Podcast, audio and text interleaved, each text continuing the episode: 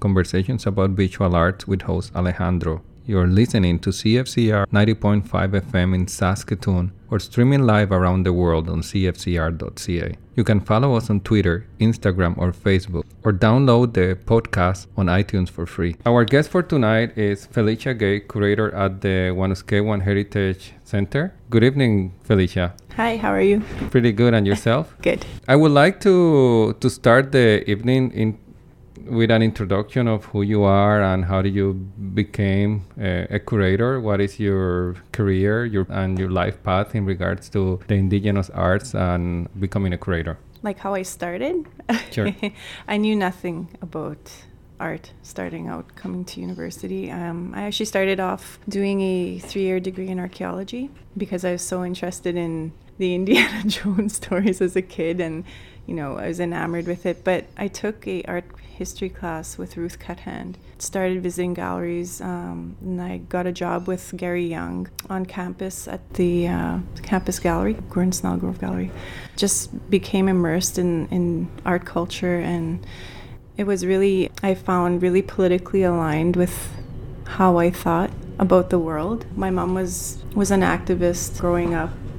She's really interested in um, well, she was a child of the 60s. She was interested in the American Indian movement. So I grew up listening to resistance, you know, stories of resistance and, and um, you know, it, it just didn't align with archaeology for me. So I just started taking more and more art history classes and got a degree and an, uh, an honors degree in art history with a focus on Aboriginal contemporary art. I started working with Lori Blondeau Tribe, and, and then I started to curate shows while at Tribe, and um, well, my first show. And then can't remember the year, but we started a small artist center artist run center on 20th Street called the Redshift Gallery with Joi Arcand and an artist, indigenous artist. Yeah, so and then did years and years of that, and I just just hired on at Wanuskewin Heritage Park this past year, and we just finished up our three year programming. What did you think triggered the opening of the Redshift Gallery? It was actually um, an article I read about uh, Maori women in New Zealand who were creating these language nests and how they actually revitalized their language. And I thought, holy cow, if these women can, can do that just at a local level, why can't we, um, as women, start a gallery? Because there there is no gallery here in Saskatoon. There's nothing really for people in the north. Um, there's a little bit in the south. So we just felt we needed a space where, you know, uh, our Indigenous artists wouldn't have any kind of censorship and they would have a way to have that professional development, be able to have those solo shows that they need for their, you know, for their resumes. And so it was all about advocacy and it was all about voice. That, that was our main thing. And, and it was that article that, that inspired us. So we just, you know, I was pregnant at the time. I think I was almost I was almost due. So I was probably a little hormonal and crazy and we we chipped in for rent and started renovating. People from the community came and helped and yeah, so it was it was a crazy time and, you know, it was great. How long the gallery was open? Yeah, about 5 years, yeah. How was the transition from an independent curator and gallery owner to a full-time curator in a gallery like Wanuskewin? There was quite a prolonged period in between. Um, I was doing my master's after uh, Redshift closed, so um, my focus then was on my education, and I was doing some freelance curating as well and working for different nonprofit organizations in the arts. Wanuskewin came about, they haven't had a set curator for many, many years, and they're going a very different direction. They they want a real focus on, on the gallery and the exhibitions and promoting the indigenous arts, especially the contemporary arts. Um, so they needed a professional curator in place, and I just happened to be here. Like I, I obviously I was interviewed with many, many other curators, but I think they, they wanted someone who was indigenous and who knew that indigenous contemporary art. That opens a kind of worms in, in a sense because you are fortunate that you work as a curator, one of very few curators across Canada that is indigenous and has a position of curatorial yeah. in a full time with decision making power without yeah. the red tape uh, and censorship for the kind of exhibitions that you want to do.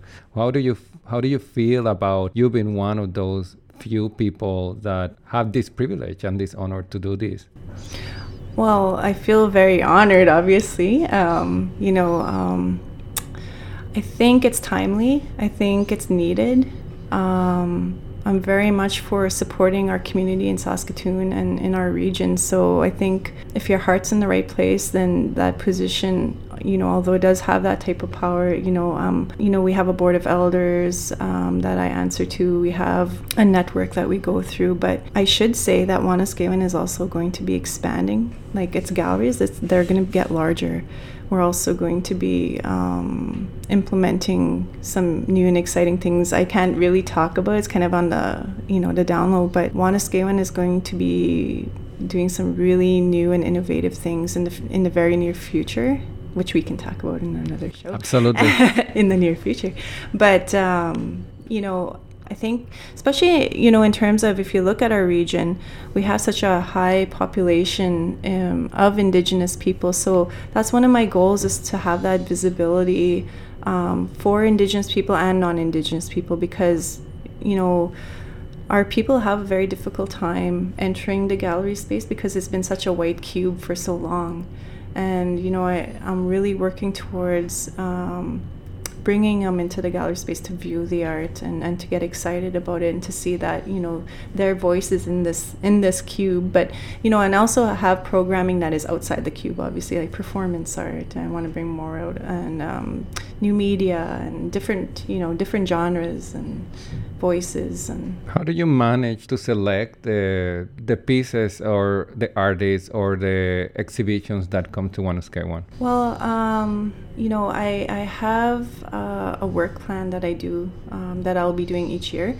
Part of it is, you know, like once a year I want to um, do a community based collaboration, you know, with uh, Indigenous community or Indigenous group like Commonweal, um, which is not Indigenous, but you know what I mean. There's so many shows I'll do a program year with emerging artists so that they can develop their you know their career. I want to show senior artists just to from other places so that people will be exposed to their their type of art that you know maybe would never get to see their type of art in in here in saskatoon. Um, so you know over the years obviously i've been involved in the art community since i think 2003 so you know I've built a network I've, I've built up a knowledge base of who artists are, but you know, I'm constantly researching and, and looking into you know studio visits and, and researching who artists are. And um, sometimes I select artists. Sometimes people send proposals in to Wanuskewin and, and we view them. And pending, th- that's just how I don't know how it goes. It yeah. changed. Do you find that the ways indigenous artists work is different than non-indigenous artists? Do you find that creating for indigenous artists is different than curated to non-indigenous artists and again if there's a difference or there shouldn't be a difference between both i don't know if there's like um, a difference. You know obviously there's there is art for art's sake which does not interest me you know it just it never did it, it bores me. And i think as a curator what i found is that i i um, curate um, from my own situated knowledge because that's that's what i know. And that's where the themes come from. That's where the knowledge comes from. And then you know when i look at artists if they're also creating work from their own situated knowledges to me that's really powerful it can be anything you know and you can peg it as indigenous art but really they're just speaking their stories and their truth and i think that's powerful and i think it reads to other people so um, did you find that the a curator is a curator. Do you see yourself also curating uh, non-Aboriginal artists? I think um, you know, like not so much at Wanuskewin in terms, but um, as a freelance curator, you know, I, I probably could. Yeah, yeah. Because there has been conversations about the Aboriginal world and the non-Aboriginal world, and and I know because I have witnessed in, in, in some of these symposiums that I have attended mm-hmm. that are great. And actually, there's one coming one. It's going to be held in different locations in Regina from February 24th to the 27th of this year. You can check them on their website and on Facebook, and also you can uh, Google it. Storytellers Festival and Indigenous Artists Symposium in Regina 2016, and you will come up with the information hosted by the First Nation University and Sagiwak. Sagewa. Sageewak. Mm-hmm. Recommend everybody to go. And these these are opportunities for artists to speak. And I have heard that there's a division and an understanding that indigenous art or artists that are indigenous have nothing to do with the theme and have nothing to do with who they are as an artist. They're first artists, and then they happen to be indigenous. And some choose to work a traditional way that is indigenous. Some others choose to work more contemporary ways, but indigenous subjects, and others choose to not do any of those or Oh, not yeah. identify. This is an old argument. Absolutely, but I there's some people that are not aware of it, and I think we can talk a little bit about that if you feel comfortable. my my own stance on that is that um, if you're creating art and you're indigenous, it's indigenous art because you're speaking about your truth and who you are. I think people shouldn't think too hard on that. You know, like if you're creating a body of work, people may categorize you, but I don't think you should worry about it.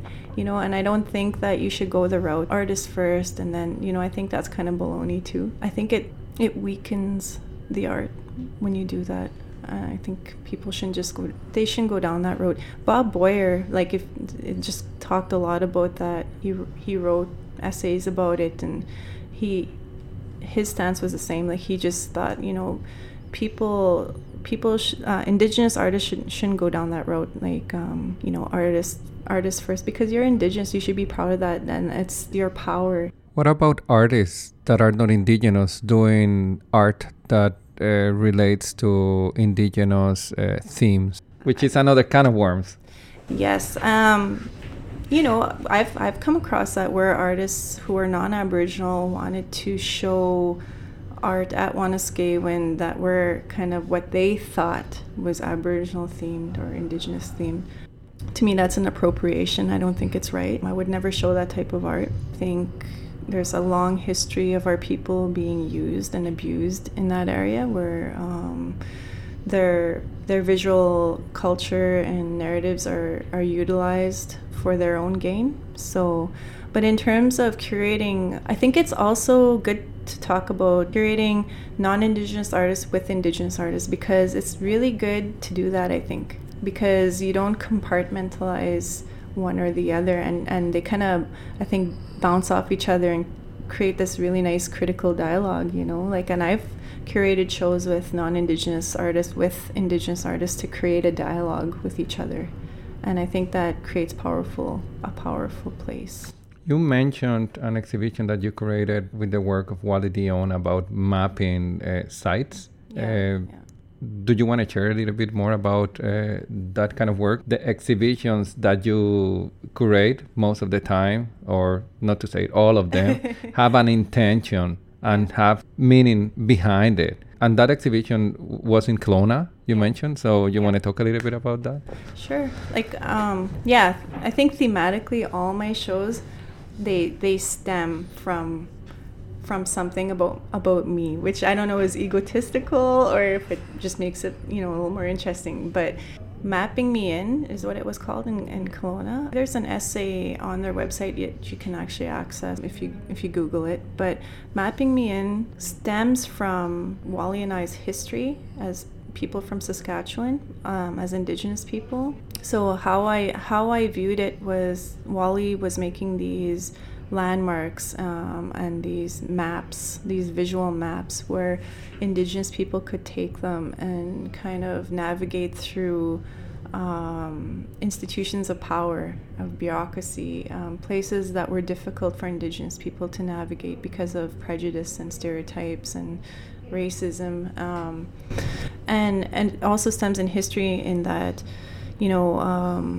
Historically our people um, like i'm from the north wally's from the south. In the north we have the petroglyphs and pictographs on, on the um, churchill river and saskatchewan rivers um, that helped us navigate uh, where where it w- was okay to rest where it was okay to uh, trade. Um, sites where we could leave offerings to the little people for medicines things like that Wally in the south, they have these huge effigies, like human effigies, animal effigies, um, and they sometimes would mark um, places where water wasn't good to drink, like alkaline water that wasn't good to drink, where there was good water to drink, where you know where you could um, scry for hunting magic, where you could hunt, have a good hunt, and you know things like that. So these these were indigenous markers, right? So I was thinking like, how could we have these markers in the present? So that's what the, that show was about, you know. Um, right now with the show, um, I did another show just recently called um, Eco uh, Eco Indian, and that was talking about our relationship with environment and how you know indigenous people now they're you know the new stereotype is uh, you know eco terrorists and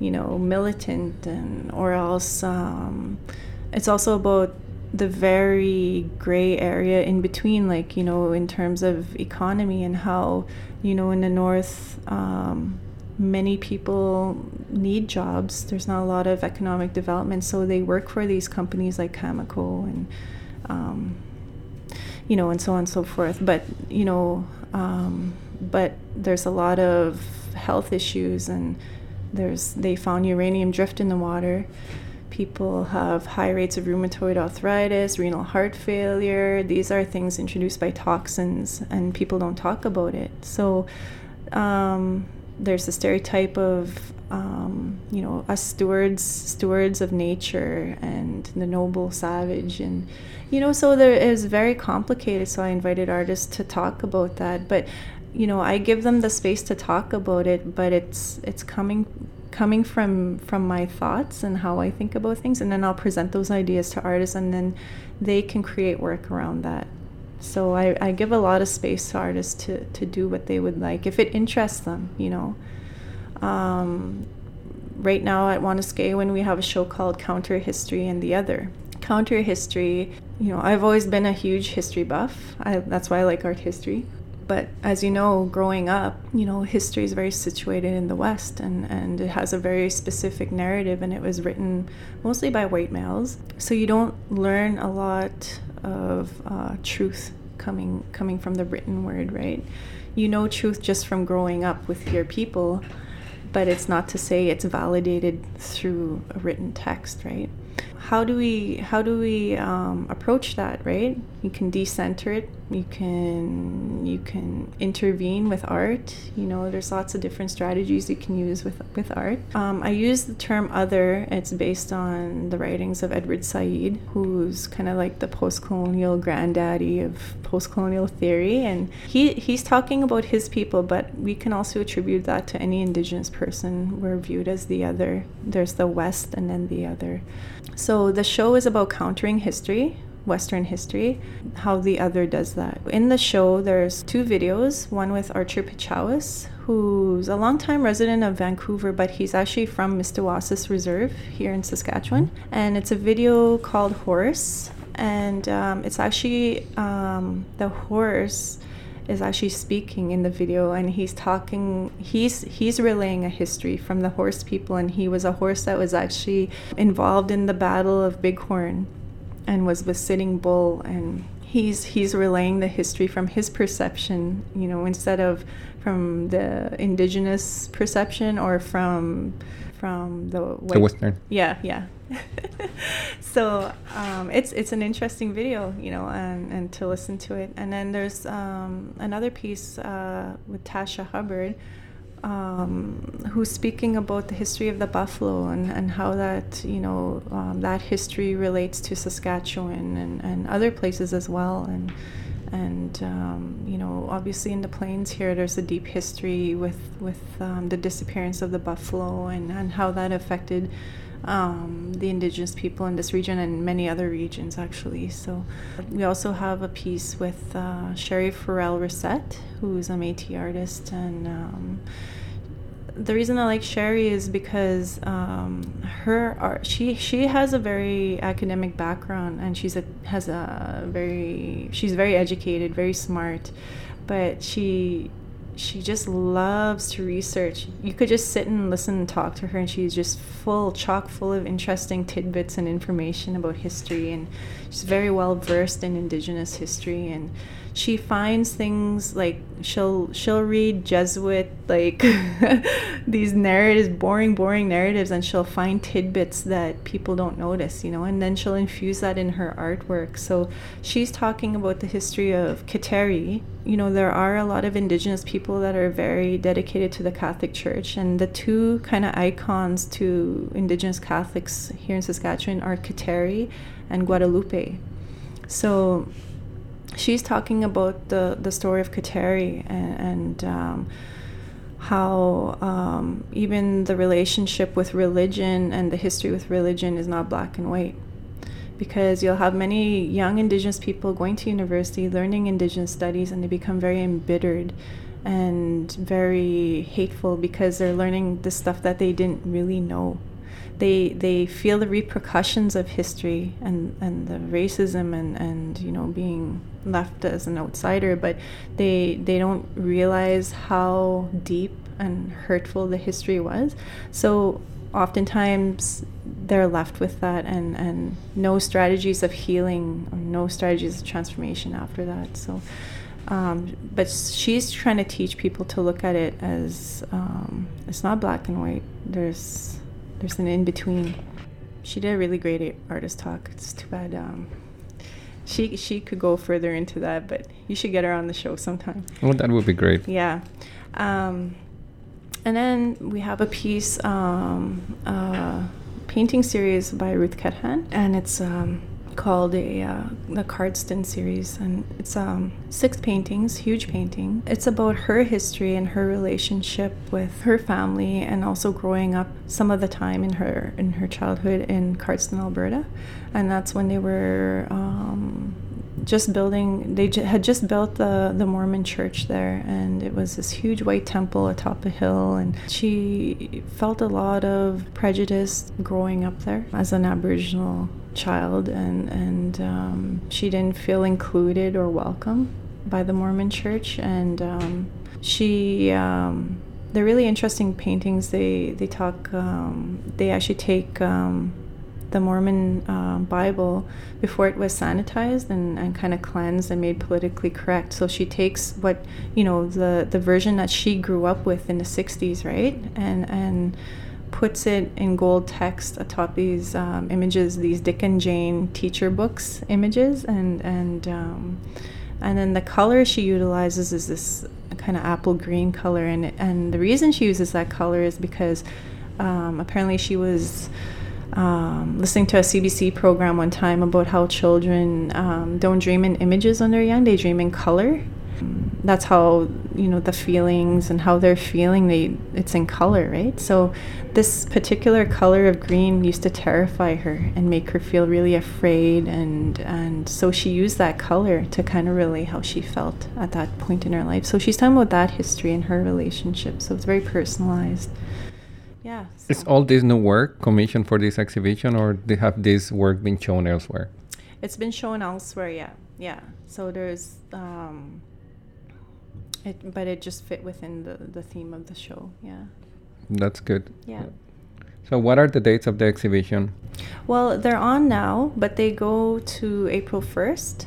And then in April, we'll be having um, Jeff Thomas. No, sorry, Barry Ace um, is going to be doing a uh, solo exhibition as well as um, Rosalie Favell. So there are two senior artists that are well known in the community. So I wanted to make a really strong year of introducing our senior artists into um, the community and, and, you know supporting them because sometimes they get a little left out the senior artists, you know, because you know we're always trying to show these new up and coming artists. how, do, how do you balance? Uh... You, you have to have. Um, well, what I do is I have priorities for each program year. So you know i have to i have to focus one or two on emerging. I have to you know i'd like to give a solo exhibition in our small gallery to a mid-career artist. You know it's all i'm always thinking about how to help the artists you know in their in their profession as artists. Like if they're full-time working artists then i i want to be able to help them um, um, and i also think about the audience and how you know, um, this art discourse can help them. So I, I always bring in strong artists to show um, uh, the public. So especially, and I'm always thinking of both Aboriginal and non-Aboriginal. You know, like so how it can benefit and, and affect each group. So yeah, so I think about a lot of things when I'm programming. So yeah, that's great. If somebody is uh, that that is emerging wants to get a hold of, of the gallery or yeah. want to show the portfolio and you don't know of them, what would be the best way to contact you? Well, if they're in town, uh, you know, I'm always willing to do studio visits. So um, that's one way you can you can uh, contact me at Wanuskewin. I'm at 931-6767 and my extension is 234. Um, you can also email me, felicia.gay at wanuskewin.com. Um, I think you can find all my information on the website um, if you just Google Wanuskewin. But um, you know, you can book an appointment, come see me at Wanuskewin, but um, or you can go it the other route and just email me images and um, send me a proposal. And if the work is strong, and it applies for emerging uh, senior artists or established mixed career. So there's a great opportunity. It's a great location. Yeah. It is a beautiful place to go with your family there's a lot of activities that happen in Wanuskewin, yeah. and the exhibitions are always stunning. Yes, we have a restaurant. We have ongoing programming every day um, with visitor services. Um, I think we have moccasin making coming up. We have all kinds of neat activities, so it's it's a great place to check out. And the trails are stellar, even in in the winter. It's great to check it out. Anything else that you want to share with us, or anything that you want to add? Any last thought? No, just that, uh, you know, every three months we'll be having new exhibitions and we'll be having receptions on Saturdays that are open to the public with artist talks. So it'd be great for the community to become more, more involved um, because it's one of, um, I think, the few places in terms of size and capacity that, you know, Indigenous artists can, can have their work. So um, I think we're one of the few galleries at its size and scale that are for Aboriginal artists, so it's great to support them. Um, it's a great space. There's lots of parking. Uh, you can make it a make a day of it.